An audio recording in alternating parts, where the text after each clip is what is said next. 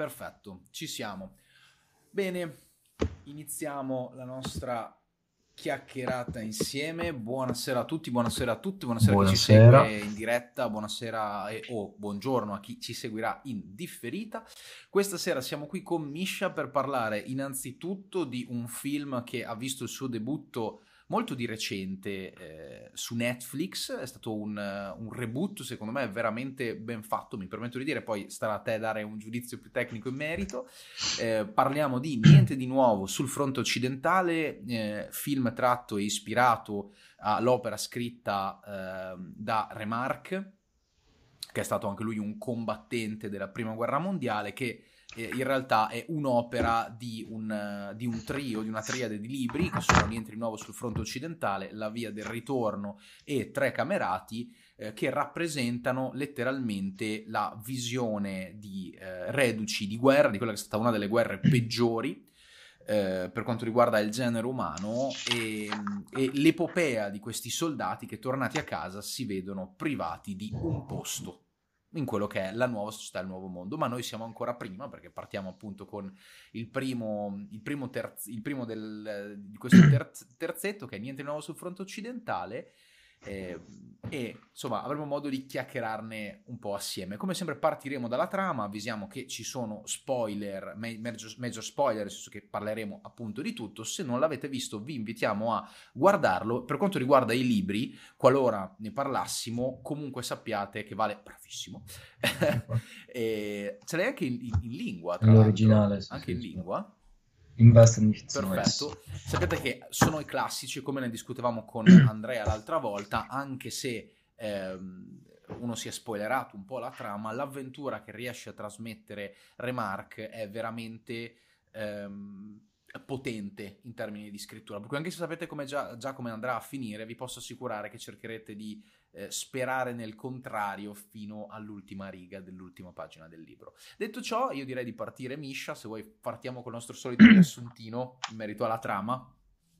Ciao a tutti, eh, allora sì, parliamo appunto del, di questo adattamento eh, terzo, il terzo adattamento della, del libro di Remarque e in questo caso io non parlerei comunque di un reboot, qua si parla proprio di una produzione che a dire la verità è importante perché è tedesca, okay. questo giro. Cioè, il regista tedesco, poi, vabbè, sceneggiatori sono britannici, e, e, diciamo è una cooperazione internazionale, ma ehm, questo film qua è in particolare importante al giorno d'oggi perché è uscito dopo l'inizio di una guerra che io oserei chiamare anche in un certo senso mondiale, però vabbè, nel senso stiamo vivendo un periodo di una guerra brutale, di una guerra che in parte è una guerra di trincea quindi tutto questo che si vede, si vede nel film, e do- dovete saperlo che sta, sta, succedendo adesso in Ucraina.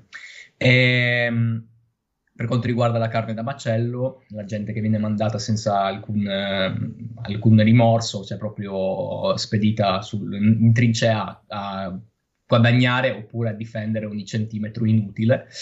E, e, niente di nuovo sul fronte occidentale è anche una frase che definisce questa guerra dove non, eh, non succede niente, letteralmente, cioè non ci sono avanzamenti, non ci sono conquiste per i soldati che vivono in trincea, ci sono solo le morti, letteralmente. Niente di nuovo sul fronte occidentale perché di fatto non c'è la conquista, mentre noi moriamo come mosche. E, ehm, di fatto il film, eh, il film riprende i punti focali del libro, quindi eh, vediamo questo, eh, questo protagonista, 17enne, Paul Boima, eh, che di fatto con i suoi compagni di classe falsifica la firma eh, dei suoi genitori per eh, arruolarsi e andare al fronte. Ehm, in questo contesto direi che qui non c'è un insegnante che invoglia degli alunni ad andare, ma c'è un ufficiale oppure comunque è un um, politico, se non sbaglio, comunque che arriva dentro nel loro istituto e gli dice domani marceremo a Parigi, starete là pochissimo tempo, la croce di ferro vi aspetta sul petto, vi vedrò tutti quanti, sono sicuro, indietro e, e loro tutti euforici ovviamente gridano sì alla guerra, ma nel frattempo noi vediamo come anche, anche, semplicemente questo rituale quando gli danno eh, i mantelli, le giacche, e vediamo quanto sia ipocrita questo, questo, questa struttura, dove di fatto, di fatto, una giacca vale più di un essere umano, perché di, cioè, di fatto queste giacche vengono tolte, rilavate, tutto un processo, tutto un... Ehm, è tutto... Eh, un trittacarne direi, cioè nel senso un, letteralmente senza pietà tutto viene riusato L'unica cosa che non può essere riusata di fatto è il soldato. Il soldato, una volta consumato, basta, buttato nella fossa comune, e, mentre la giacca, la giacca viene ritoppata, viene data, viene data al nuovo soldato. Questo nuovo soldato è Paul Boymer che riceve questa giacca con appunto ancora il nome del soldato di prima, ucciso all'inizio del film. E il, il, il, l'ufficiale che lo fa arruolare dice ah sì sì è un errore non si preoccupi. Eh, perché spacciano ovviamente queste giacche com- per, sì, come se fossero nuove cioè per nuove. Di fatto, di fatto è, un, è, una, è, un, consumo industriale una, è, un, è, una, è veramente una catena di montaggio della morte. E quindi lui si arruola tutto entusiasta con, con i suoi compagni di, di scuola e già dall'inizio perché film parte in quinta, letteralmente noi li vediamo arruolarsi e subito dopo 5 secondi sono già in trincea. Subito in trincea, subito sotto la pioggia, subito bagnati come dei cani sporchi che devono riscaldarsi mettendosi le mani nei pantaloni perché letteralmente sono costretti a, ehm, a svuotare la trincea dall'acqua e con i propri caschi, cioè letteralmente con, eh, con i propri vestiti e di fatto già da subito fango e già da subito loro sentono dei spari e la, una delle prime frasi di uno dei, um, dei compagni di classe di Paul è io non me l'aspettavo così oppure io così non me l'aspettavo e, e di fatto i compagni di classe tra l'altro devo dire che nel libro sono, cioè, sono diversi sono più, cioè li fanno conoscere meglio. Mentre nel film sono letteralmente dei personaggi che compaiono all'inizio e dopo muoiono pian piano. Diciamo eh. che tutta la parte legata al cameratismo è qualcosa che nel film si vede magari dopo la prima, la prima parte. E soprattutto che... il legame tra i due, esatto. no? con Kaczynski. Esattamente, con Kat che appunto sarà un personaggio fondamentale per la sopravvivenza chiaramente eh, di Paul. La cosa interessante è questa, no? Eh, tu giustamente hai, hai, hai, esteso un attimino la, la parte iniziale, mi permetto di fare un brevissimo riassunto. Abbiamo una prima, una prima, ehm, una prima scena dove abbiamo un soldato che mi, che mi sembra si chiami Eirik o Heimlich, una cosa del genere, che è visto fare una carica, per cui siamo subito buttati nell'azione, è visto fare una carica alla baionetta classica eh, contro la trincea francese, noi non sappiamo poi, perché a un certo punto questa carica è interrotta in termini proprio di, di riprese, e siamo subito catapultati a questi, possiamo chiamarli eh, inservienti, che spogliano i soldati eh, de- dei loro averi e qui dici no, nel senso l'importanza vale più la giacca, vale più lo stivale perché poi vengono della, divise della tutte, esattamente del, degli esseri umani stessi, tutte queste divise sono rimandate nelle linee, nelle retrovie dove vengono lavate, ricucite e ridistribuite in patria ai nuovi soldati. E quel giochino di cui parlavi prima, no? Di Paul che prende in mano la giacca e dice ma eh, ci deve essere un errore, qui non c'è il mio cognome. E l'ufficiale strappa il, il, cognome che era stato cucito sulla giacca e dice ah avranno sbagliato taglia succede poi c'è l'inquadratura terribile ai piedi del, dell'ufficiale dove vediamo un sacco etichette. di queste etichette che sono state strappate per cui divise e rattoppate la, la necessità di uno stato che era, che era eh, la Germania ma in realtà poi in tutti gli stati abbiamo avuto dei problemi analoghi dove le risorse scarseggiano e tu devi far sì che quello che hai venga utilizzato, cioè dura, dura più la divisa del soldato e questo è qualcosa di, di, di terribile. Tra l'altro faccio una piccola aggiunta eh, e poi, ti, ti, poi, torniamo al nostro racconto. Eh, se voi leggete, eravamo giovani in Vietnam, non tanto per una questione politica, ma nel senso dico, se voi vi leggete quell'opera, c'è un passaggio dove... Ehm, il, il sergente, che, il generale, che mi sembra sia Moore, dice che in termini statistici esistono delle, delle scale di tempo che determinano la durata in combattimento media di un soldato e la durata media durante la guerra del Vietnam era di circa 7 minuti per un, per un, per un, ser- per un sergente o mi sembra sì, mi sembra per un sorgente o comunque per un soldato medio, per un ufficiale era circa 15. Per cui capite benissimo che all'interno di uno span di azione che può essere una guerra prolungata come quella che ha, che ha combattuto eh, insomma, le varie nazioni nella prima guerra mondiale, 15 minuti, e sono guerre che sono durate anni, di gente ne è morta anche parecchia. E consideriamo che lo span di vita era ancora più basso, perché in una carica alla baionetta, tra mitragliatrici, tra, gas mostardo. Esattamente, mustard gas e qualsiasi altra cosa, lo span di vita era veramente, veramente breve. E stiamo parlando di cure mediche inesistenti. Se venivi ferito e ti andava male, se non morivi per, per la ferita, cioè se non morivi sul colpo, morivi per le infezioni, che è ancora peggio. E Remarque nei suoi libri di questo ne parla tantissimo. Di fatto sì, di fatto poi anche semplicemente questo dettaglio del, dell'etichetta strappata sottolinea la differenza tra l'inizio della guerra che è stata vista proprio eh, una luce romantica, ehm, piena di investimenti, loro carichi ancora di, sai, di averi, di ca- della car- cioè, proprio del, del, del, mangiare degli averi eh, dei soldati affamati di sangue eh, è la metà, cioè nel senso stiamo parlando del 1917 se non sbaglio, eh, dove, dove, ormai è tutto consumato, è tutto consumato, non, non, non, è rimasto più niente, quindi tutto si ricicla. Oltretutto, nel, adesso non mi ricordo se fosse, eh, ehm, credo che fosse nel libro, dove si parla appunto eh, verso la fine, dove Paul dice che noi eh, dobbiamo attaccare quest'altra trincea, cioè nel senso letteralmente uno stabilimento dei francesi che sono carichi di averi, che, che sono sì. freschi, di, con le pance piene e noi siamo affamati, mezzi, mezzi morti qua, eh, che, che, dobbiamo fare addirittura carica, cioè nel senso...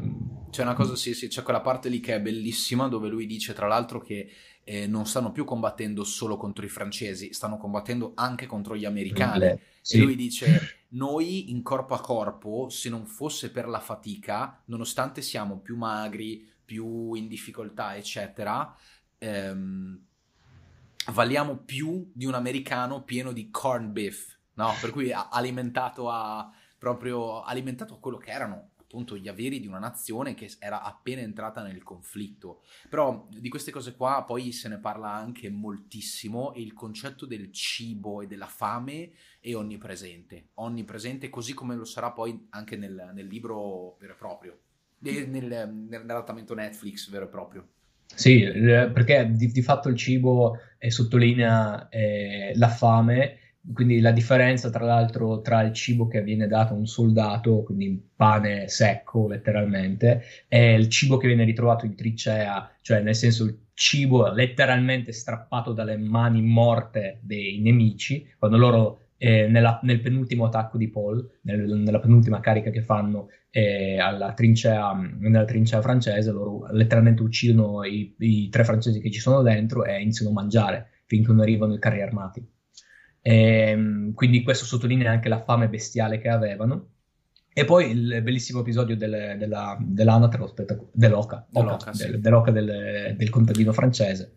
Però ti direi che ci arriviamo lì, io, io ri, riprenderei dal fatto che certo. comunque loro sono mandati in trincea e si trovano fin da subito a doversi relazionare con un mondo che era completamente diverso rispetto alle loro aspettative. Faccio una parentesi, e la prima guerra mondiale ha avuto una bellissima influenza romantica dettata dallo stile di combattimento dell'Ottocento, che era uno stile di combattimento eh, assolutamente inadatto rispetto a quello che poi si sono dimostrate le trincee in generale. E da lì, infatti, questa delusione poi eh, c'è un pezzo molto, molto interessante perché mh, quando Freud studiò il primo conflitto mondiale, ehm, cercando anche lui di mettere un po' mano sul concetto del disturbo post-traumatico, una delle prime cose che disse fu c'è una frattura, una scissione, e questo me lo ripeté anche ehm, Mangini dell'Università di Padova, quando esposi la mia tesi sul PTSD, cioè la, la scissione tra l'uomo eroico, combattente, che, a, che pensavo di poter essere, e l'uomo spaventato che invece io sono. e loro sono ragazzini, letteralmente ragazzini. Che poi tutto questo poi venne anche sottolineato dal, dall'espressionismo eh, degli, anni, degli anni 20, che insomma anche nel film c'è cioè direttamente la faccia, la faccia di Paul in un certo momento dentro la trincea, proprio verso la fine, sembra proprio un quadro espressionista. Ehm, eh, effettivamente 8Dix e la compagnia Bella hanno disegnato ben bene gli orrori della prima guerra mondiale. nei loro quadri. E, ehm, no, comunque sì, vengono buttati in mezzo al macello. Letteralmente la prima cosa che gli capita è, una, è un attacco, un attacco è anche un bombardamento, se non sbaglio, letteralmente. Un bombardamento dal quale devono rifugiarsi inizialmente, ma dopo questo bombardamento letteralmente eh, distrugge la loro trincea. Loro, cioè, loro devono lasciare, lasciare il rifugio dove si ritrovano e scappare perché rischiavano di farselo crollare addosso. E, ehm, e di fatto, dopo questo bombardamento, i sopravvissuti devono raccogliere la, la seconda parte della medaglia, della, della medaglia scusa, che, le, le, piastrine che hanno tutti i soldati per contare i morti, insomma. E lì Paul si ritrova dopo la, questa contusione ricevuta appunto dai bombardamenti, dovuta ai bombardamenti. Subito, appena dopo la domanda come stai, lui fa bene, vai a raccogliere le piastrine e vede già uno, uno, dei primi, se non sbaglio, i primi due compagni di corso eh, uccisi, compagni, compagni, di scuola. Il primo viene ucciso proprio in modo molto emblematico, cioè nel senso sale per controllare eh, eh, cosa c'è dall'altra parte della trincea e non, non, riuscendo a schivare il proiettile finisce secco, cade per terra. E, ehm, e quindi è là, per, per, esempio, inizia da subito anche l'insegnamento di Katz, per esempio di Kaczynski, che gli dice è un, è un militare, bisogna, bisogna, dire che è una persona soprattutto molto più matura. Nel libro viene specificato che si parla di un calzolaio di 40 anni. E nel film non sappiamo quanti anni abbia, però sappiamo che ebbe già la moglie e, e perse i suoi figli. Ehm, diciamo che lui gli spiega subito: ok, tu devi. Eh, tu, tu, hai letteralmente due secondi per nascondere di nuovo indietro, cioè nasconderti sotto, e non, cioè nel senso gli spiega queste sottigliezze che poi gli aiutano a sopravvivere. Di fatto, anche semplicemente il, eh, come si dovrebbero scaldarsi le mani, viene spiegato proprio da Kaczynski che gli dice devi metterteli nelle mutande. Devi metterti, devi, devi metterti, le mani nelle mutande per scaldarti, perché fa freddo boia. E, ehm, comunque vediamo, assistiamo a questo primo attacco, alle prime morti, e, ehm, e è abbastanza di fretta, poi non è che non vediamo il tempo passare lentamente, cioè nel senso tutto viene tutto viene, si sposta molto velocemente nel film. Subito dopo vediamo ehm, se non sbaglio. Ehm, vediamo eh, un momento. Vai, vai, dimmi un momento importante, cioè nel senso, eh, dopo vediamo gli ufficiali che iniziano a, sì, le, esatto, le, prime sì, trattative, sì, vediamo gli ufficiali tedeschi che iniziano le prime trattative e vediamo questo ufficiale Herzberger che appunto inizia di già a spingere, stiamo, siamo ormai nel mille, sì, fine del 1917 e questo eh, ufficiale Herzberger spinge per eh, il cessafuoco perché vede che le pareti sono ingiustificabili e che la Germania non sta vincendo nulla.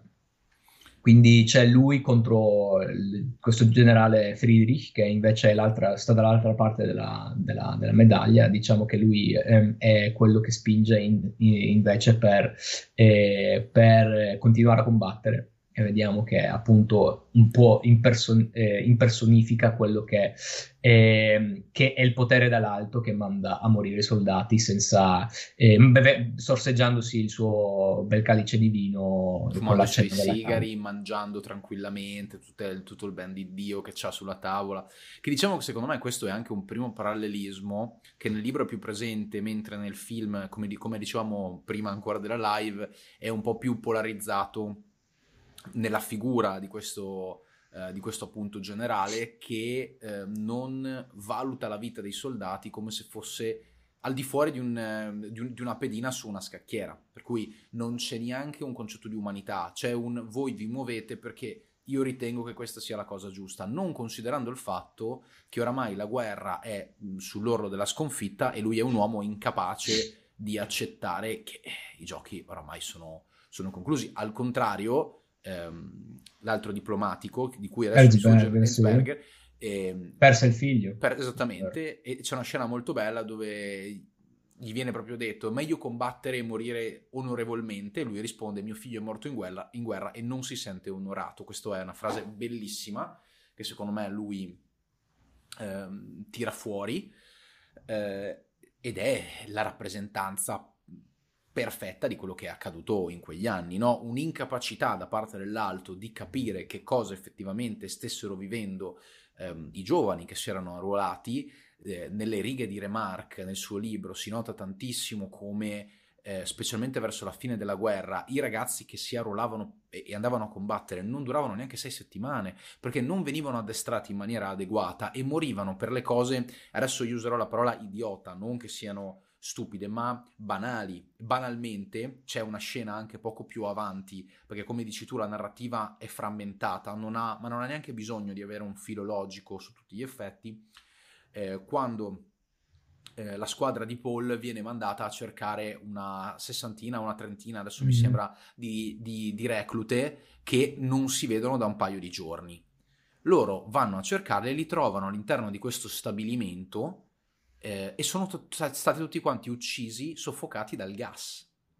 Una cosa interessante è proprio questa, che loro si guardano e dicono non sapevano neanche che cosa gli stesse succedendo perché non erano stati addestrati adeguatamente a sopravvivere e nel libro ci sono un sacco di riferimenti di questo tipo, cioè moltissimi giovani che muoiono perché sono sdraiati nelle trincee e tolgono le maschere troppo presto perché non sanno che il, il mustard gas eh, rimaneva eh, adiacente al suolo e ci stava più tempo per decadere. Questo ti fa capire proprio della disperazione no? che si vuole che si vuole comunicare sia col libro, col libro che con, con, l'opera visiva. No, esattamente, c'è la, la, la spietatezza un po' della, eh, della, guerra. Poi diciamo che, ecco, stavo dicendo che non c'è una linearità, eh, ma eh, quello che succede, ci sono dei punti focali, diciamo che subito dopo questa, questo bombardamento uh, viene descritta un po' la vita di tutti i giorni dei soldati, quindi uh, come si relazionano tra di loro. E, um, un momento molto importante eh, è quando appunto eh, durante eh, durante la loro permanenza nel nord della Francia, se non sbaglio, loro si trovano in questo paesino e appunto Paul con eh, Kaczynski vanno, vanno, dal contadino a rubare l'oca perché, sono, eh, cioè perché hanno fame, letteralmente, non sono nutriti a dovere. E quindi appunto eh, Kaczynski si butta, si butta nel, si, si, irrompe diciamo, sul territorio della casa del contadino, va a rubargli l'oca, scappano eh, rischiando di essere anche sparati in realtà perché il contadino prende il fucile, inizia a spararli, questi qua eh, per la loro fortuna riescono, riescono a scappare e, e, si mangiano l'oca, questo momento è molto importante perché di fatto vediamo la felicità nei loro occhi, e, a differenza del pezzo del eh, tozzo di pane, cioè letteralmente il trozzo di pane che si mangiano quando, eh, perché è l'unica cosa che gli viene data. Eh, L'oca è letteralmente il ritorno eh, alla realtà eh, pre-guerra, cioè nel senso a quello che è la vita durante la pace e infatti anche i discorsi che fanno tra di loro è Kaczynski dice appena torno, quando ci sarà la pace, quando torno a casa mi mangio le patate eh, cotte con la buccia, tipo, cioè nel senso letteralmente sono, eh, si ricordano delle cose semplici che vorrebbero riavere.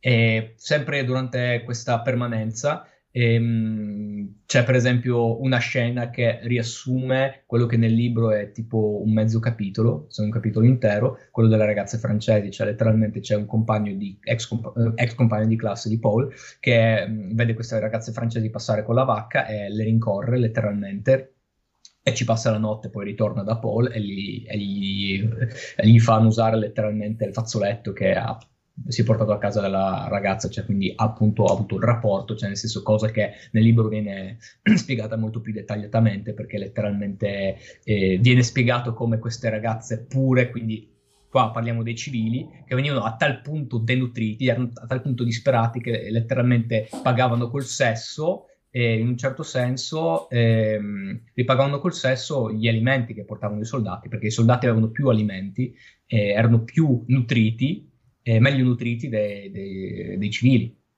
Diciamo che qua secondo me va fatta una piccola parentesi, eh, se sei d'accordo, legata sì. al... Um proprio questo aspetto che come dici tu nel libro è affrontato in maniera molto più aperta e infatti c'è questo, questo aspetto del, di, di, queste ragazze che sostanzialmente si concedono, si prostituiscono, eh, ma ripeto, usa, la parola prostituzione qui è usata senza alcun giudizio di forma, cioè giudizio proprio simbolico, in quanto stiamo parlando di persone che muoiono di fame, tant'è che loro si offrono a più soldati possibili e in realtà è sempre il paradosso di queste scene, no? Comunque la ricerca di calore, di normalità, anche di, di, giovinezza, perché stiamo parlando di ragazzini e ragazzine, cioè adolescenti di 17-18 anni, che uno hanno bisogno di recuperare, le, hanno bisogno di mangiare, e innanzitutto l'invito è sempre legato allo scambio, come dicevi tu, più c'è, questo, c'è questa messa in grossissima discussione anche della maturazione sessuale di ognuno di loro, della maturazione esperienziale in generale.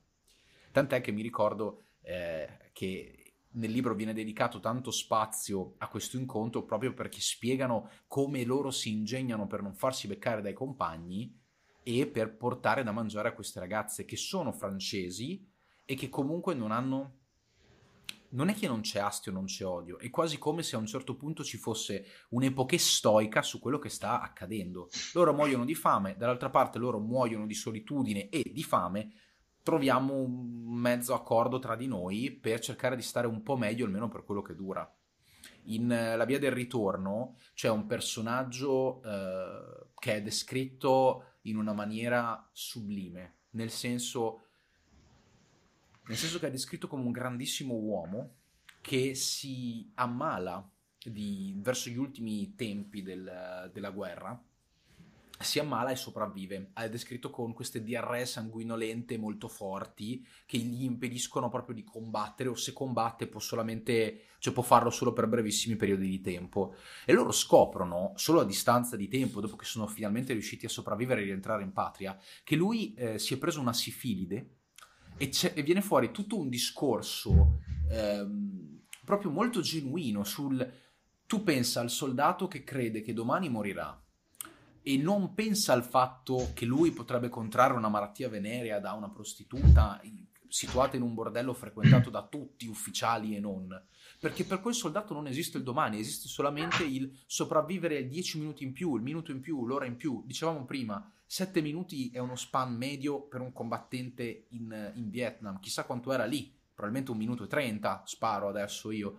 E c'è questo grandissimo attaccamento alla vita nonostante tutto, che è magnifico secondo me. Eh, la via del ritorno rende ancora di più, cioè fortifica ancora di più il panorama che ci, ci introduce, no? Niente di nuovo sul fronte occidentale.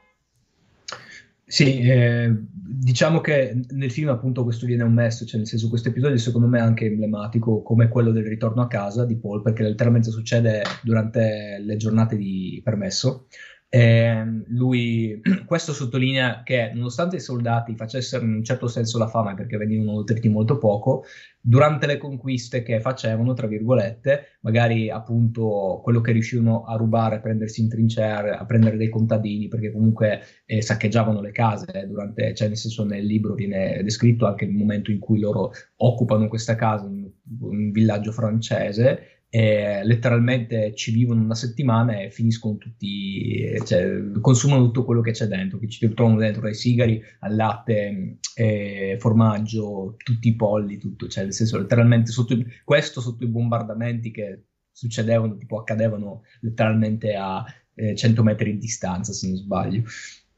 Di fatto è, è, è, anche emblematico quando lui torna a casa dai genitori che hanno, e gli porta il formaggio, quello che è cose che loro ormai non possono nemmeno permettersi, perché letteralmente si fa la fame anche nel mondo civile, cioè dove c'è la pace si fa la fame letteralmente. E, ehm, però sì, è emblematico quello, è emblematico il consumo del cibo, è emblematico anche ehm, eh, quello che potrebbe essere descritto che è come si espelle il cibo, beh, nel momento della, eh, di andare al bagno, ecco, viene descritto come un momento che inizialmente Sì, sì, ma inizialmente eh, gli faceva schifo perché letteralmente queste latrine sono all'aperto, si ritrovano una dietro l'altra, quindi stavano a cagare tutti insieme. E dopo il primo periodo di sconforto, facendo questa cosa, loro hanno iniziato ad apprezzarla, anzi ad amarla. E infatti nel film, più o meno dopo il momento del, di, dopo quando si mangiano l'oca, c'è questo momento di... Eh, eh, molto speciale tra Paul e, e Kaczynski che stanno seduti sulla latrina e leggono le lettere che gli sono arrivate. E, ehm, e di fatto Kaczynski non sa leggere, questo lo scopriamo, e, e, Paul gli legge le lettere dalla moglie, scoprendo così che la moglie appunto descrive che è andata al cimitero a visitare i loro figli che sono morti. E, ehm, diciamo che quindi scopre una realtà anche tragica di questo Kaczynski, che è una persona che ha vissuto tanto dolore, eh, che ha avuto, ha avuto tanto, tanto, dolore nella sua vita. Diciamo che è una persona che ha vissuto tanto, eh, tante cose negative in un certo senso, ma che eh, ha una incredibile capacità di sopravvivenza, quindi una voglia di vivere e di sopravvivere soprattutto che trasmette a tutti, perché insegna un po' a tutti come sopravvivere, sia in trincea che al di fuori è di fatto anche il personaggio che nel film è l'unico personaggio che nel film oltre al Paul è centrale. Quindi sì. Ehm, subito dopo questo più o meno ehm, ehm, appunto vengono negoziati tra, eh, tra, gli ufficiali tedeschi eh, capeggiati da Erzberger e, la, ehm, il, e i francesi. francese, sì, sì. e quindi si negozia letteralmente il cessafuoco il cessate a fuoco viene, ehm, è l'inizio, diciamo, perché vediamo che inizialmente i francesi sono più resti perché di fatto eh, c'è, il, c'è, il, discorso che i tedeschi stanno cedendo, i francesi stanno ancora tenendo la botta. Ehm, quindi, ehm, mentre c'è questo negoziato, appunto, ehm, ven- noi veniamo catapultati in un altro attacco, cioè nel senso eh, la truppa di, eh, di, Paul, cioè il platone in cui si trova quello che è, viene mandato prima a, cer- prima a cercare appunto le famose 30 reclute che vengono eh, asfissiate si, eh, cioè, vengono asfissiate da questo gas perché, da, dal gas mostarda perché si tolgono il, la, ehm, la, maschera antigas, la maschera antigas troppo presto. E, ehm, dopodiché c'è un altro episodio di attacco, letteralmente, che appunto ehm, Paul, vede Paul e tutto il suo gruppo di camerati ehm, cercare di, eh, di, invadere e di conquistare una posizione, quindi buttarsi in una trincea francese. In quel, in, quel, momento loro inizialmente viene fatto vedere come loro fanno fuori un, un po' di francesi e iniziano a mangiare che, quelli che sono i loro averi di fatto. Poi però c'è un, un, un, rumore pazzesco che fa tremare tutto e capiamo che stanno arrivando i carri armati. Quindi quel, quel, momento secondo me è uno dei più importanti perché è il più brutale che c'è fondamentalmente. Quando loro escono da questa trincea e vedono i carri armati arrivargli addosso e dietro ci sono eh, i francesi con il lanciafiamme.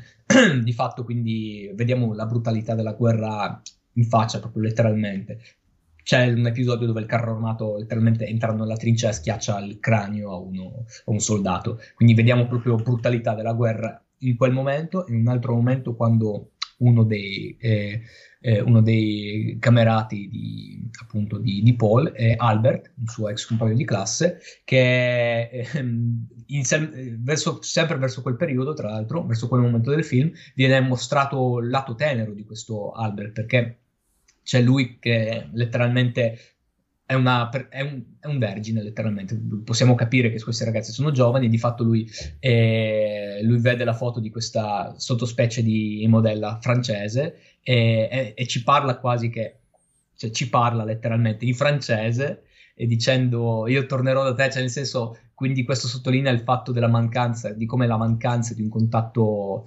umano, faccia, di quanti danni facesse a questi ragazzi eh, di come loro non avessero nulla, cioè letteralmente strappati alla realtà, privati di, di amore, di, di, qualsiasi legame umano durante, durante, la guerra proprio. E quindi eh, dopo averci fatto vedere questo lato tenero, lo vediamo eh, chiedere pietà perché a un, certo viene, a un, certo punto viene preso, cioè viene circondato dai francesi e viene bruciato vivo, cioè mentre, mentre si butta in ginocchio chiedendo pietà viene bruciato vivo. Questo sottolinea anche il fatto che mh, tante volte le regole di ingaggio non valevano, cioè in certe situazioni eh, eri morto per morto, era difficile che ti, che ti, lasciassero sopravvivere, ma questa cosa qua la vediamo tantissimo anche in, la si vede anche in Salvate il soldato Ryan, nelle fasi iniziali, quando i tedeschi si arrendono, a un certo punto gli rispondono scusa non capisco il tedesco e gli danno una sventagliata di mitragliatrice. Ora, eh, parliamoci chiaro, la guerra è guerra e queste cose qua sono anche un po' frutto di un astio che si è eh, accumulato nel corso del tempo, perché entrambe le parti chiaramente si sono arrecate del, del danno. Secondo me è molto bello il, il piccolo reminder che hai fatto sulla, sul fatto che, ricordo, perché mi, sfugge, mi sfugge sempre il suo nome, eh, Albert, su Albert, Albert eh, che ritaglia proprio da questo, da, dal classico manifesto cinematografico la, la, questa, la, la, figura di questa donna e se lo appende nel suo lato della trincea. E prima di fare l'assalto, quando gli dice non ti preoccupare, sì, non ti preoccupare tesoro, ritornerò, la bacia. Ed è bellissimo perché vedi bellissimo, è tragico perché in realtà vedi il fatto che stai, è, c'è un uomo che sta facendo una cosa da uomo, ma che in realtà uomo non è perché non, non, ha la minima idea di cosa sia il rapporto con una donna, non ha la minima idea di cosa sia l'evoluzione come proprio anche no, quella eh, di genere maschile, però è, è catapultato contro lanciafiamme e, e, e, carri armati. Sì, c'è un momento, diciamo che eh, proprio prima del, del, di essere circondato, eh, loro eh, riescono a fermare un carro armato buttandoci dentro una granata e quel, eh, i ragazzi che escono da un carro armato, che sono ragazzi letteralmente come loro, eh, vengono uccisi senza pietà da, da loro stessi e da, da, Albert. Quindi diciamo che poco, poco, vale quel suo pietà mentre uccideva fino a un secondo prima. Cioè, nel senso, capiamoci, non è il discorso, scusi, i francesi sono cattivi, cioè, sì, no. Sì. Ragazzi, questa è la, la, realtà della guerra nuda e cruda ed è mostrato in modo molto diretto, direi. Perché il film, di fatto, quello che quello di cui parlavamo prima, il film non è, è una trasposizione, non si concentra sulla trama, si concentra sulle immagini, sul susseguirsi delle immagini molto forti, dettagliate, cioè di una qualità assurda, ma che a differenza dei film colossal di, di Hollywood come Salvate il soldato Ryan, eh, non, eh, non, ci fanno osservare il film da, da spettatori, bensì ci fanno catapultare, cioè questo film in particolare ci fa catapultare dentro la realtà di un soldato e ci fanno, è il, è il, l'obiettivo di questo film è farci proprio vivere l'esperienza de, della trincea in, primo, in, prima persona. Quindi è questo è molto forte proprio quel momento, secondo me quello della penultima battaglia, dove vedi il carro armato arrivarti in faccia, perché le riprese sono fatte proprio dritte, cioè nel senso come un videogioco in prima persona. Quindi quello, cioè, che tra l'altro è il momento più brutale probabilmente del film che c'è, perché letteralmente quel momento dei carri armati e del, dei, dei, lanciafiamme è proprio la realtà più bestiale della guerra, perché morire bruciato vivo, ragazzi, cioè, nel senso, non credo che ci sia qualcosa di peggiore. Sì, poi ricordiamoci sempre che eh, dopo la prima guerra mondiale è stato fatto un veto su alcune armi che non avrebbero più dovuto essere utilizzate, cioè i lanciafiamme che sono, io, io intanto mi chiedo chi sia stato l'animale a concepire il lanciafiamme come strumento di, di, da combattimento, perché vuol dire che sei vera- un sociopatico, io non posso pensare ad altro. E ci sono tutte armi che poi in un certo qual modo hanno smesso di essere, di essere utilizzate. Finite le, le, due guerre mondiali, eh, perché nella seconda guerra mondiale avevamo, cioè il lanciafiamme, gli americani ce l'avevano, non mi ricordo se a nafta o cosa, i, i tedeschi ce l'avevano forse a cherosene, cioè non, anche, anche il gas mostarda era sì. inizialmente eh, vietato, dopo è stato usato in, Eti- in, in Etiopia, Etiopia da, sì. da, Mussolini letteralmente. Sì, sì, sì, però ricordiamoci che se ti prendeva uno schizzo del lanciafiamme, quello tedesco, eh, la differenza è sempre stata nel, nel, tipo di combustibile. Se è un combustibile liquido ti si appiccica alla pelle, per cui tu ti prendi il braccio, saluta il braccio. Quelli invece magari che erano a, a gas, ti potevi in qualche modo forse riuscivi a spegnere le fiamme, però stiamo parlando di armi e situazioni brutali. Sono d'accordo con te, quella è la scena che più mi ha messo l'ansia, perché mentre noi vediamo i protagonisti che fanno una carica e, in modo molto anche proprio brutto, perché eh, calci di fucile, colpi di baionetta, eh, scontri corpo a corpo terribili, improvvisamente, così come hanno avanzato, devono retrocedere e fanno una doppia retrocessione, perché loro devono scappare dai lanciafiamme e dai carro armati Chiaramente affrontare un carro armato era una cosa allucinante per l'epoca, ma lo, è, lo sarebbe tutt'oggi. Cioè, oggi abbiamo armi a distanza.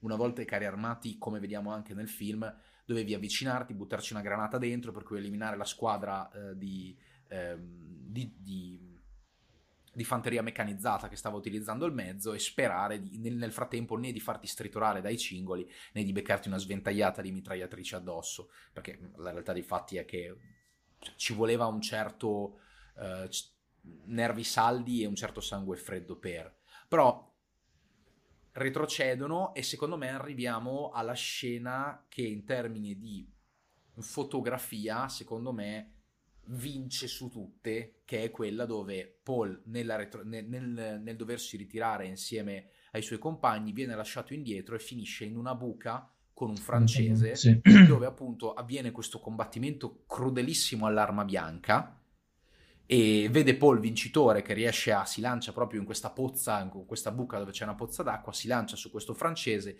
lo riempie di coltellate, però non riesce a ucciderlo perché chiaramente parliamo di morti molto lente. E c'è questa sensazione di grande agonia che eh, dura, perché alla fine penso che la scena durerà una decina di minuti e l'agonia di quei dieci minuti non so se me la scorderò mai personalmente, così come il fatto che lui si rialza dal...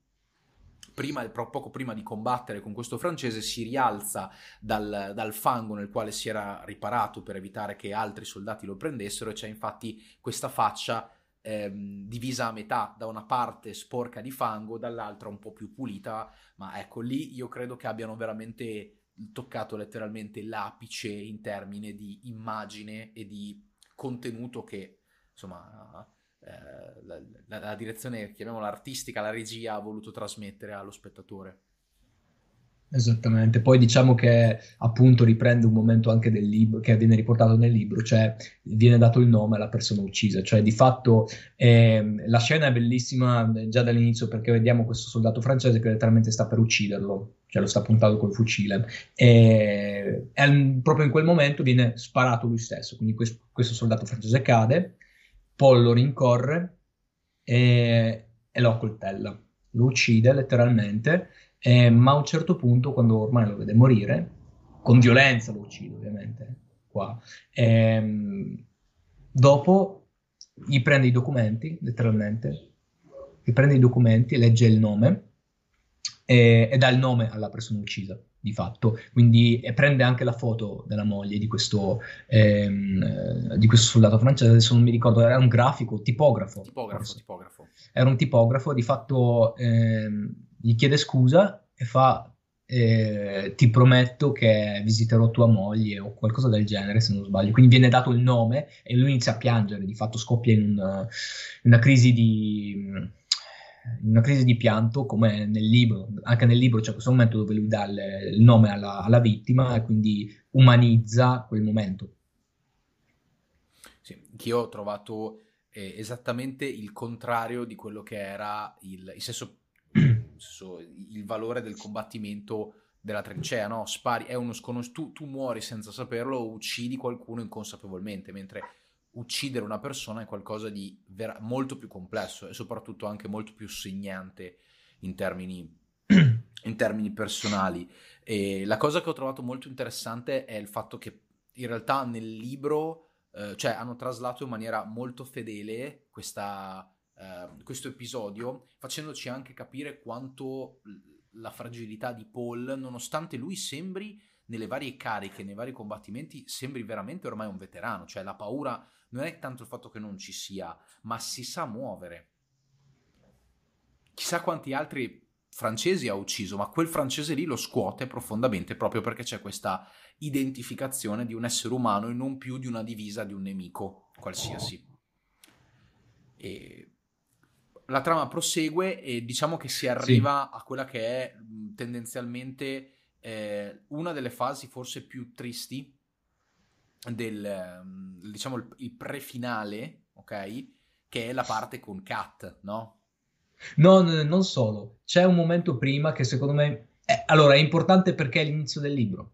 Cioè, di fatto arriviamo, eh, arriviamo, a questa mensa dove appunto avanzano, se non sbaglio, 50 portate o comunque il doppio di quello che vero, servirebbe. Vero, sì. Perché nelle, allora, nel libro non mi ricordo qual era il discorso, nel film il discorso è che appunto di record ne arriva la metà perché sono morti. Eh, quindi mh, loro, quindi Paul, Katz e un altro, l'ultimo eh, compagno di classe sopravvissuto di, di, Paul, se non sbaglio, Chiaden, e lui, lui è, è, l'unico, è l'ultimo del, del plotone che noi di fatto conosciamo, vediamo in faccia, e, e viene ferito. Viene ferito, viene por- trasportato da Katz e da Paul ehm, fin là, in barella, e quindi loro ricevono questa doppia razione di cibo, contentissimi, e, ehm, e nel frattempo, nel momento in cui loro mangiano, si vede Tiaden prendere la forchetta e suicidarsi perché eh, ha scoperto di, che diventerà invalido comunque. Come succede a un altro compagno di classe nel, nel, nel, nel, libro, appunto, quando il compagno di classe di, di Paul scopre che eh, gli verrà amputato, amputata una gamba e rimarrà invalido per tutta la vita, lui decide di farsi fuori. Questo è, diciamo che sì, nel, mentre nel film hanno scelto, hanno scelto, Tiaden, nel libro chiaramente è un'altra persona perché Tiaden nel, nel, alla fine sopravviverà all'interno del, del, libro, chiaramente da invalido, perché questo gli accade veramente. Ecco, quella scena prende, prende condensa degli aspetti che secondo me vale la pena di citare e ti aggiungerò un'altra cosa del libro che magari te la ricordi anche tu, ma poi, poi la tiro fuori, che mi ha colpito tantissimo. In quella scena precisa, eh, dove loro sono, eh, dove loro sono, sono in mensa, eh, quello, che, quello, che, è molto interessante è il fatto che nel film c'è questo ragazzo che si alza e va a prendere la zuppa di Tiaden e se la beve. All'interno del libro è presente un momento in cui eh, Paul stesso spiega che a comportamenti di questo tipo sono molto pragmatici. C'è una disputa nel libro legata agli stivali di un loro commilitone. Sì, sì, sì. Dove loro dicono se il mio amico dovesse, per far sopravvivere il suo compagno, dovesse camminare sul filo spinato, se li toglierebbe senza problemi gli stivali. Qui però si tratta di pragmatismo. Se il mio amico sta morendo, io gli chiedo se posso avere i suoi stivali, perché il mio amico al mio posto farebbe la stessa cosa, sa che un paio di buoni stivali fanno la differenza tra la vita e la morte in una carica. Questo è un aspetto che, che diventa scevro da qualsiasi concetto di etica e di morale, diventa puro pragmatismo e pura volontà di sopravvivenza. E lo vediamo quel gesto, secondo me, nel film è tanto fraintendibile perché non c'è una spiegazione. Cioè, tu vedi un altro soldato che si prende la zuppa di Kat che si sta pugnalando e dici: Ma porca miseria, c'è un tuo commilitone che si suicida e tu non fai neanche una smorfia. Nel libro questa cosa qui, secondo me, è un po' edulcorata, di conseguenza la prendi sempre con stupore, ma la vivi, ti proietti un po' di più nella loro, nella loro visione. Una scena che a me ha lasciato particolarmente colpito è nella parte finale del libro, dove eh, uno dei loro compagni, che sono oramai tutti quanti stati eh, portati in infermeria per eh, un momento di recupero, però c'è uno dei loro compagni che sostanzialmente viene, ehm, eh, riceve la moglie in visita. Sì, riceve sì, la sì. moglie in visita e cosa succede? Sono in questo ospedale da campo tutti i loro soldati guardano il loro compagno e con quasi come se si coordinassero fanno entrare la moglie e permettono al loro commilitone e a questa donna di avere un rapporto molto veloce, niente di mh, sessualmente provocante, cioè non c'è neanche del, del voyeurismo in questo, c'è proprio un, una volontà, infatti mi sembra che la frase era non esiste più niente di privato dopo che passi sì. la vita in trincea, no? Per cui loro che cosa fanno? Si mettono intorno a questo soldato sdraiato sul lettino e questa donna, che viene accolta dal, dal, dal marito, hanno un rapporto molto breve e molto veloce e gli altri proteggono la loro privacy. La si proteggono, davanti, sì. esattamente, si mettono davanti. E fanno anche in modo di eh, posizionare delle vedette affinché non passino magari degli infermieri o dei medici che chiaramente non avrebbero permesso una cosa del genere in termini poi anche di pubblico pudore. Però quella scena è stata, secondo me, stupenda. Perché il concetto del dopo, dopo il tempo passato in trincea tra commilitoni non c'è più niente di privato e non c'è alcun tipo di invidia, cioè tutti si rispondono se fossi al suo posto io vorrei che venisse fatta la stessa cosa nei miei confronti. E c'è questo amore che travalica qualsiasi senso ehm, dell'etica e della morale. E io cioè, mi stavo per mettere a piangere davanti a una cosa del genere perché l'ho trovata non soltanto geniale, ma veramente squisitamente umana. Assolutamente, ma il, il discorso anche, ma um, questo per esempio si lega anche al discorso della latrina dove appunto diven- diventa un momento di, sociali- di, socializzazione, cioè nel senso tu socializzi con i tuoi compagni senza pudore perché appunto inizia ad, inizia ad apprezzare questo momento che dovrebbe essere senza pudore, cioè nel senso in cui dovresti vergognarti perché state cagando tutti insieme, invece tu eh, lo apprezzi, anzi al posto di starci due secondi come si in teoria dovrebbe fare perché eh, appunto non è igienico, eccetera, loro ci stavano ore e anzi eh, hanno, eh, col tempo hanno apprezzato ad, eh, a godere di questi momenti, cioè sì. nel senso di, perché è il momento per poter leggere, per poter parlare, per poter discutere. Sì, poi è, molto bello perché descrivono il fatto che fanno a gara di peti, cioè c'è tutto questo veramente, roba che oggi sarebbe definita macismo, in realtà è proprio un momento di condivisione dove ti rendi conto che non c'è altro. Cioè quello è l'unico momento in cui possono sentirsi sicuri. E questo è, è, è, è, cioè ti fa proprio capire la, la la pressione del momento, perché alla fine noi dobbiamo sempre guardare con gli occhi del, della situazione quello che sta accadendo. Se tu ti puoi godere l'andare in bagno, us- usufruire la latrina con gli altri e per te quello è un momento bello, vuol dire che tu stai veramente messo male, in termini no, di, di, vita, di vita vissuta. E questo mi ha, mi, ha, mi, mi ha, colpito sempre in maniera positiva, insomma, molto, molto, molto forte. E ehm, poi c'è, diciamo che il finale è un, un costante amaro in bocca che diventa sempre più, più amaro e pungente. E, ehm, specialmente mm. nella parte che riguarda Kat poi. Sì, perché subito dopo c'è la scena in cui loro ritentano eh, il saccheggio eh, del, letteralmente del, del, fienile del contadino, cioè a questo punto secondo, durante il secondo tentativo Kat fanno a sto giro vai tu e quindi Paul salta la, eh, il recinto e va su, e, mm, entra e vede il figlio del contadino che letteralmente lo guarda mentre lui cerca di rubare le uova, quindi entra il contadino col fucile, poi inizia a scappare, scappano insieme, e poi a un certo punto si fermano, una volta sicuri, al salvo, iniziano a bersi le uova. E si prendono un momento per andare al bagno, letteralmente, e, e si separano. Quindi Paul, eh, ci concentriamo su Paul, che a un certo punto però sente uno sparo, quindi vediamo la scena di eh, Kaczynski che di fatto eh, nel, nel, momento in cui è andato a, a fare i bisogni, eh, girandosi vede il figlio del contadino col fucile in mano. Quindi c'è il momento, lo sp- cioè, sentiamo lo sparo, non, non, vediamo come lo spara. E, e vediamo Kaczynski venire fuori, cioè letteralmente come se niente fosse. E quindi, però, a un certo punto, poi fa: Ma cosa è successo?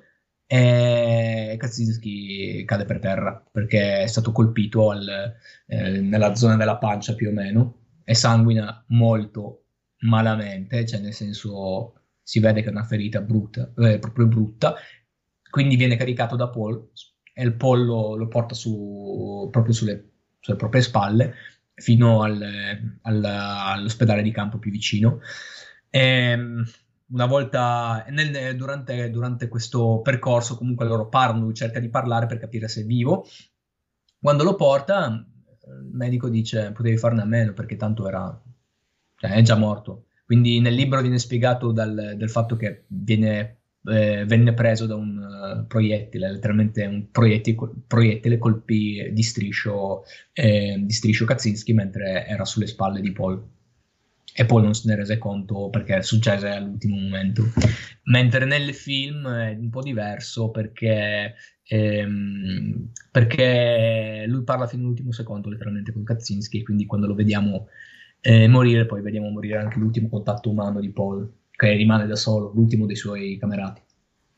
Sì, sì, mi ricordo che c'era questa diversità dove nel libro eh, Kaczynski viene ferito alla tibia e lui, Paul dice vabbè sei ferito alla tibia, sì, sì, sì, salveranno, sì, poi in realtà portandoselo sulle spalle lo espone involontariamente al fuoco nemico, non mi ricordo se è un proiettile vagante o se una scheggia di qualcosa lo colpisce dietro la nuca e Kaczynski appunto muore comunque all'ultimo secondo, mentre nel, nel, film mi sembra che tra l'altro poi lui uccida il bambino, perché mi sembra che c'è un frame dove fanno vedere il bambino a terra con il fucile, per cui comunque Kaczynski si è difeso, nonostante... Eh, sappiamo che è una persona, come dicevi tu, dal forte istinto di sopravvivenza, ma c'è anche questa fragilità. Probabilmente non fosse stato un bambino, sarebbe anche magari no, potuto sopravvivere, ma in realtà è irrilevante questa cosa.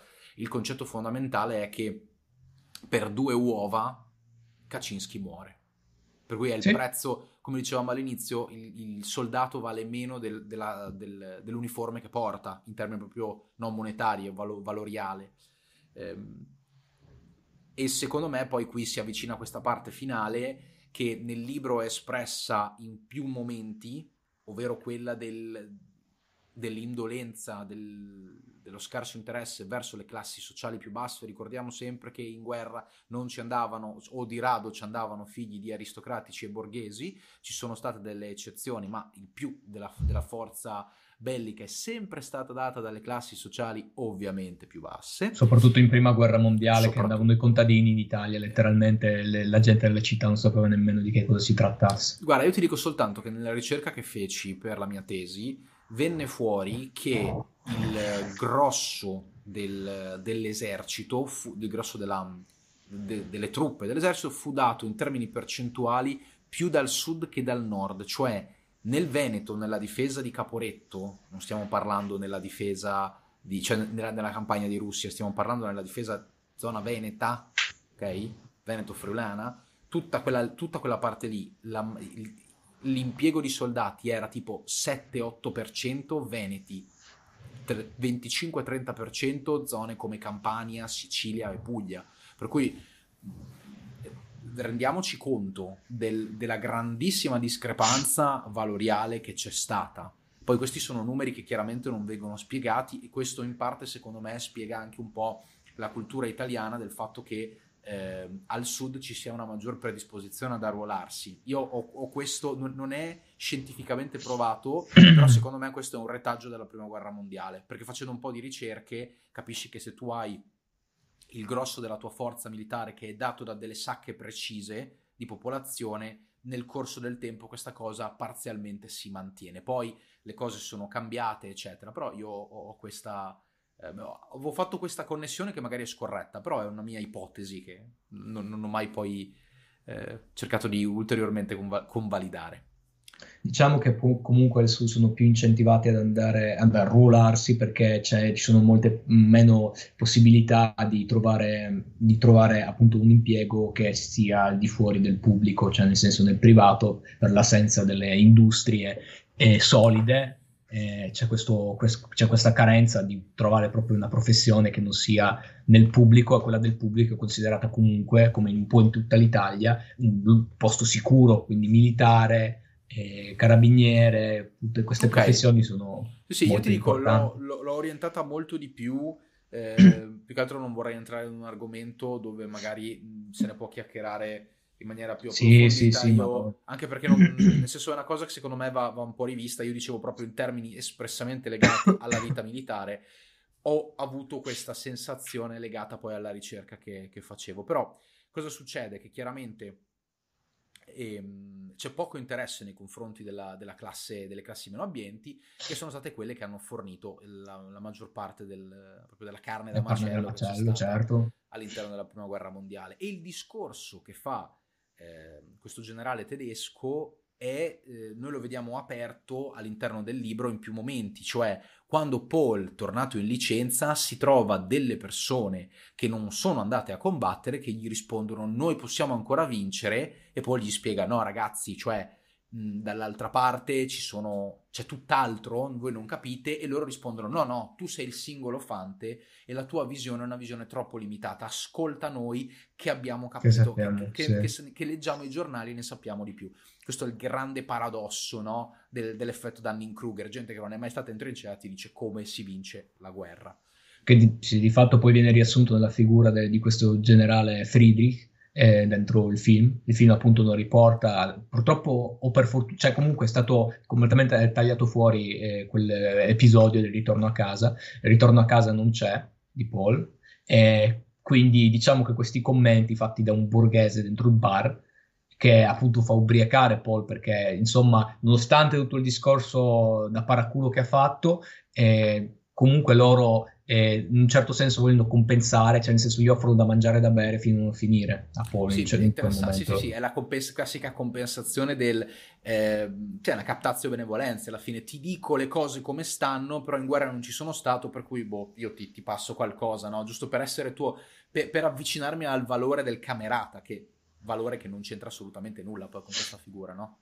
Esattamente, diciamo che appunto è là stanno allo stesso tavolo comunque nel film fi- questo, tutta questa mentalità eh, gerarchica che dal, sotto, dal, dal sopra eh, colpisce il sotto, nel senso che eh, il generale parla del fatto che mh, da, è da troppo tempo che non succedeva la guerra, quindi cioè, nel senso sono 50 anni che viviamo senza guerra, com'è possibile? Eh, davanti al suo bel calice di vino durante una cena con il suo eh, inserviente letteralmente, e lui eh, parla così, cioè nel senso ragiona in questi termini che dobbiamo conquistare, dobbiamo fare, dobbiamo fare quell'altro ormai la Germania non è quella di prima, dobbiamo riconquistare quei valori che abbiamo perso, lui con la pancia piena ne parla e impersonifica, cioè nel senso lui rappresenta tutta, tutta quella parte negativa del libro che, che rappresentano appunto gli ufficiali che eh, si prendono in giro Paul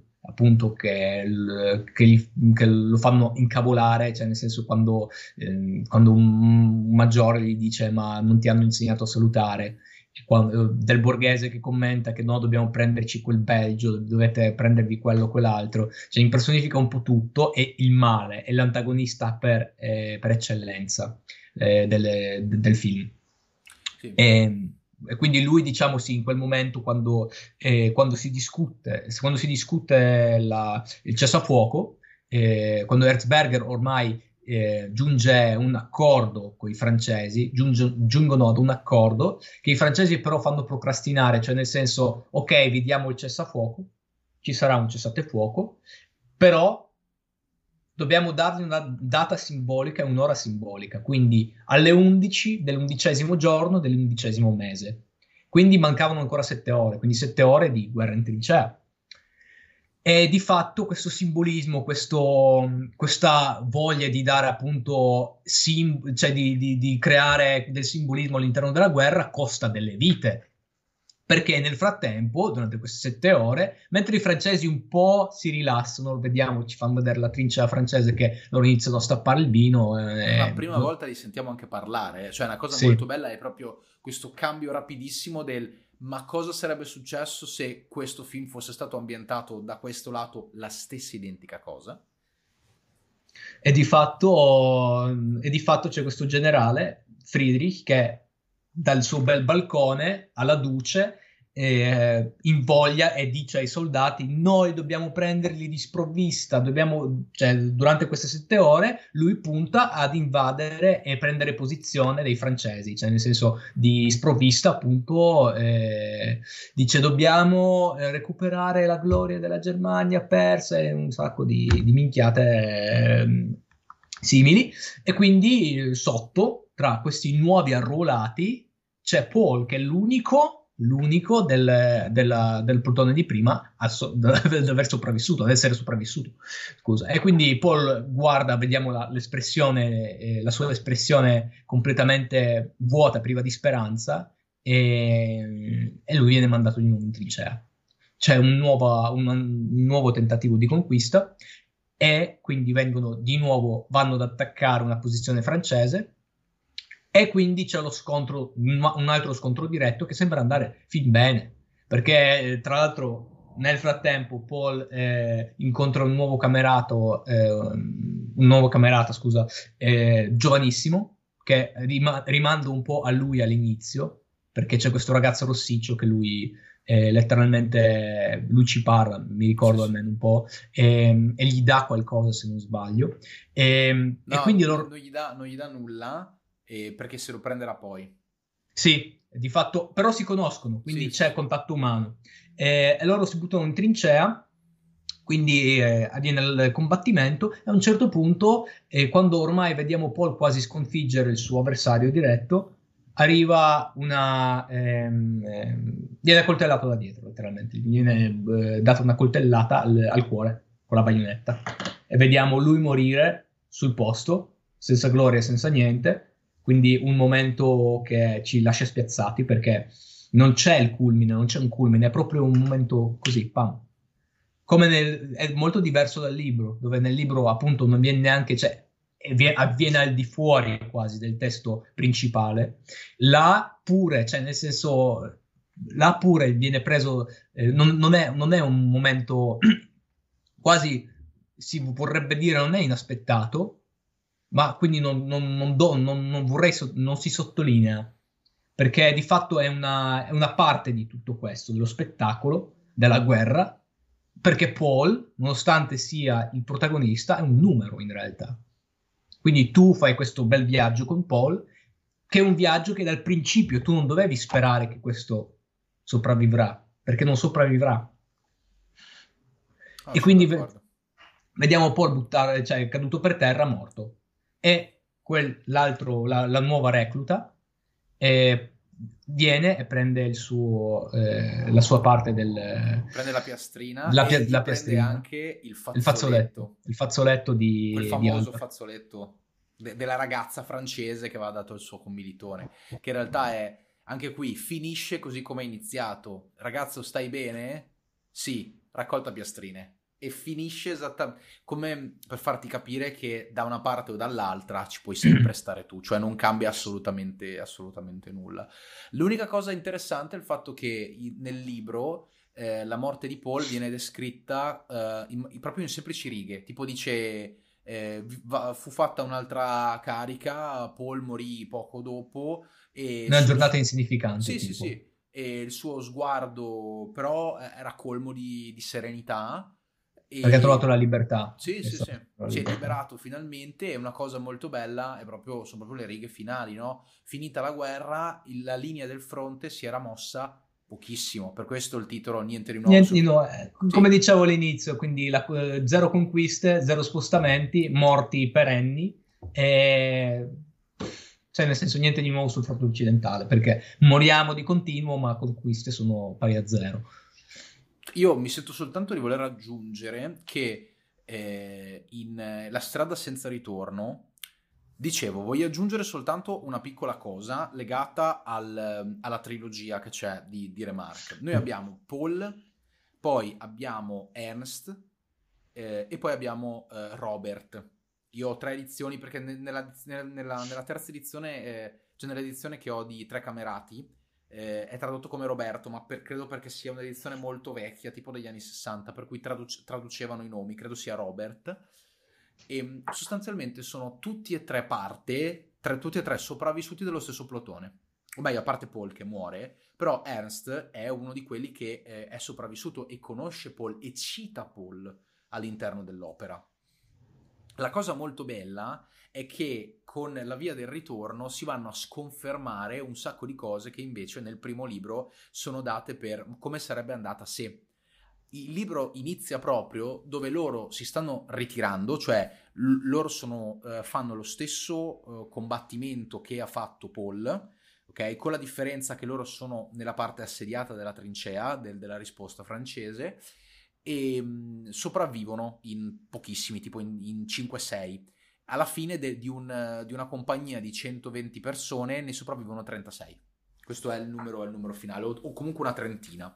E l'idea fondamentale è proprio che il protagonista fin da subito dice, quando vede gli americani, ma noi stavamo combattendo contro questi, e vede tutti questi uomini con eh, le mantelline cerate, le uniformi nuove, grossi, pieni di cibo, che a una certa gli scambiano, gli scambiano ehm, le bende, gli regalano le sigarette, cioè c'è questo grandissimo eh, veramente cambio di prospettiva dove i tedeschi sono quasi increduli, però c'è un grande rispetto nonostante trattino gli americani appunto come persone che la guerra l'hanno vista solo di striscio, perché sì hanno combattuto, ma non hanno combattuto magari come, eh, come Paul o come Ernst per tutto quel tempo.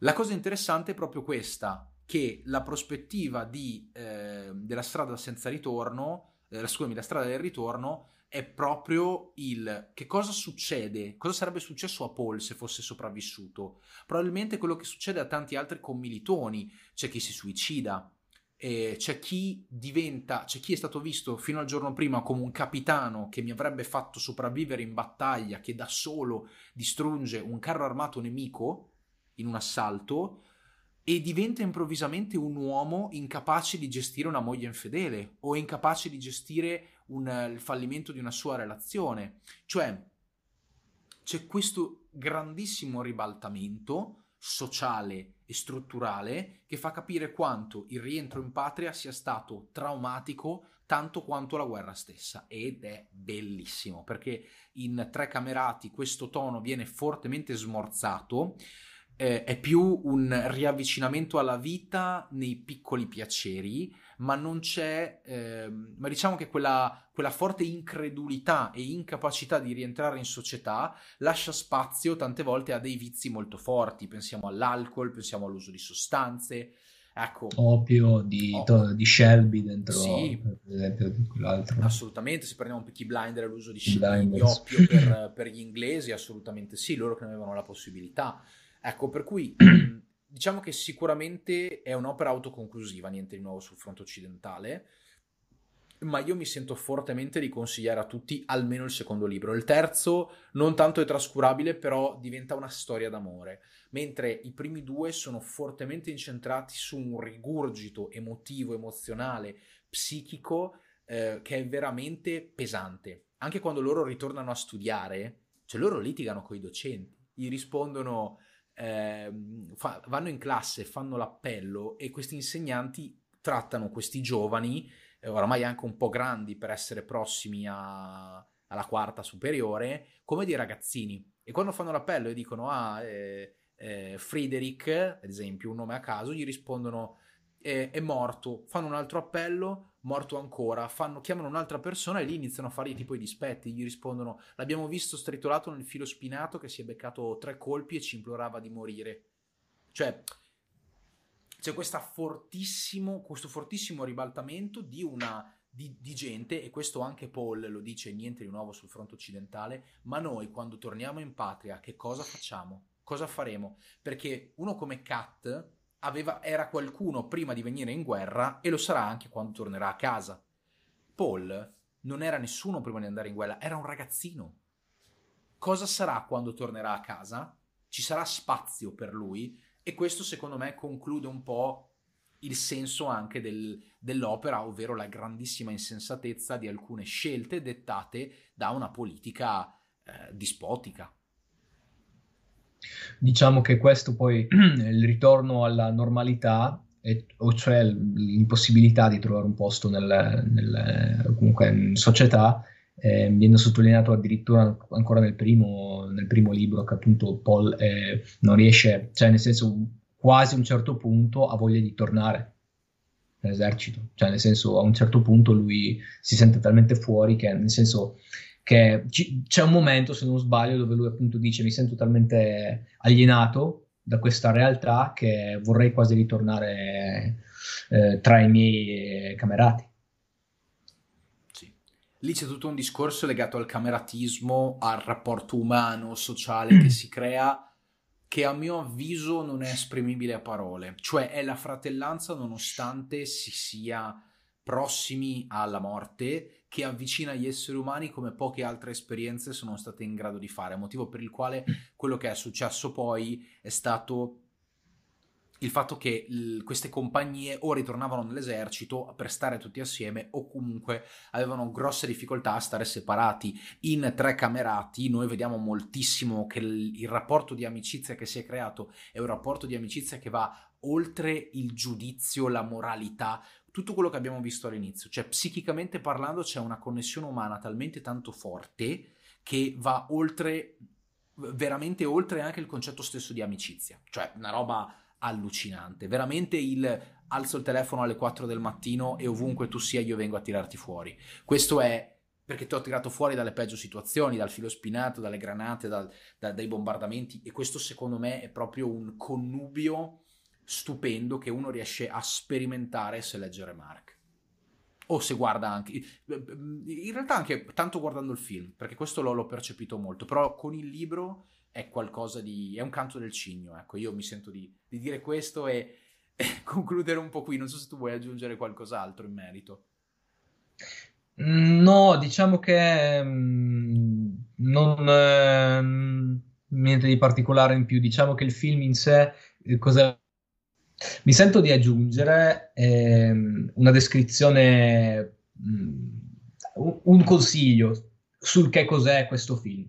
Eh, è un'esperienza audiovisiva, cioè nel senso non è, è, un classico film che tu osservi da spettatore, ma è fatto per essere e per diventare eh, un'esperienza ehm, che osservi ehm, più direttamente, più, eh, ti intacca proprio di più, cioè nel senso ti immergi nel film ehm, e qui il, l'immagine quasi vale più della, della, trama stessa, della trama del film. Cioè, nel senso, l'immagine veramente in questo adattamento, l'immagine vale più della trama, più di qualsiasi cosa. Cioè, nel senso, è proprio eh, spettacolare, gestito da quel punto di vista lì, non c'è, non c'è alcun commento, è impeccabile quasi, e appunto quei momenti, quei dettagli di, de, dello scoppio delle mine, del carro armato, del, del lanciafiamme, de, della vicinanza che vedi, cioè nel senso tu, cioè, la camera si muove letteralmente dietro la nuca di, del, dell'altro camerata, cioè letteralmente tu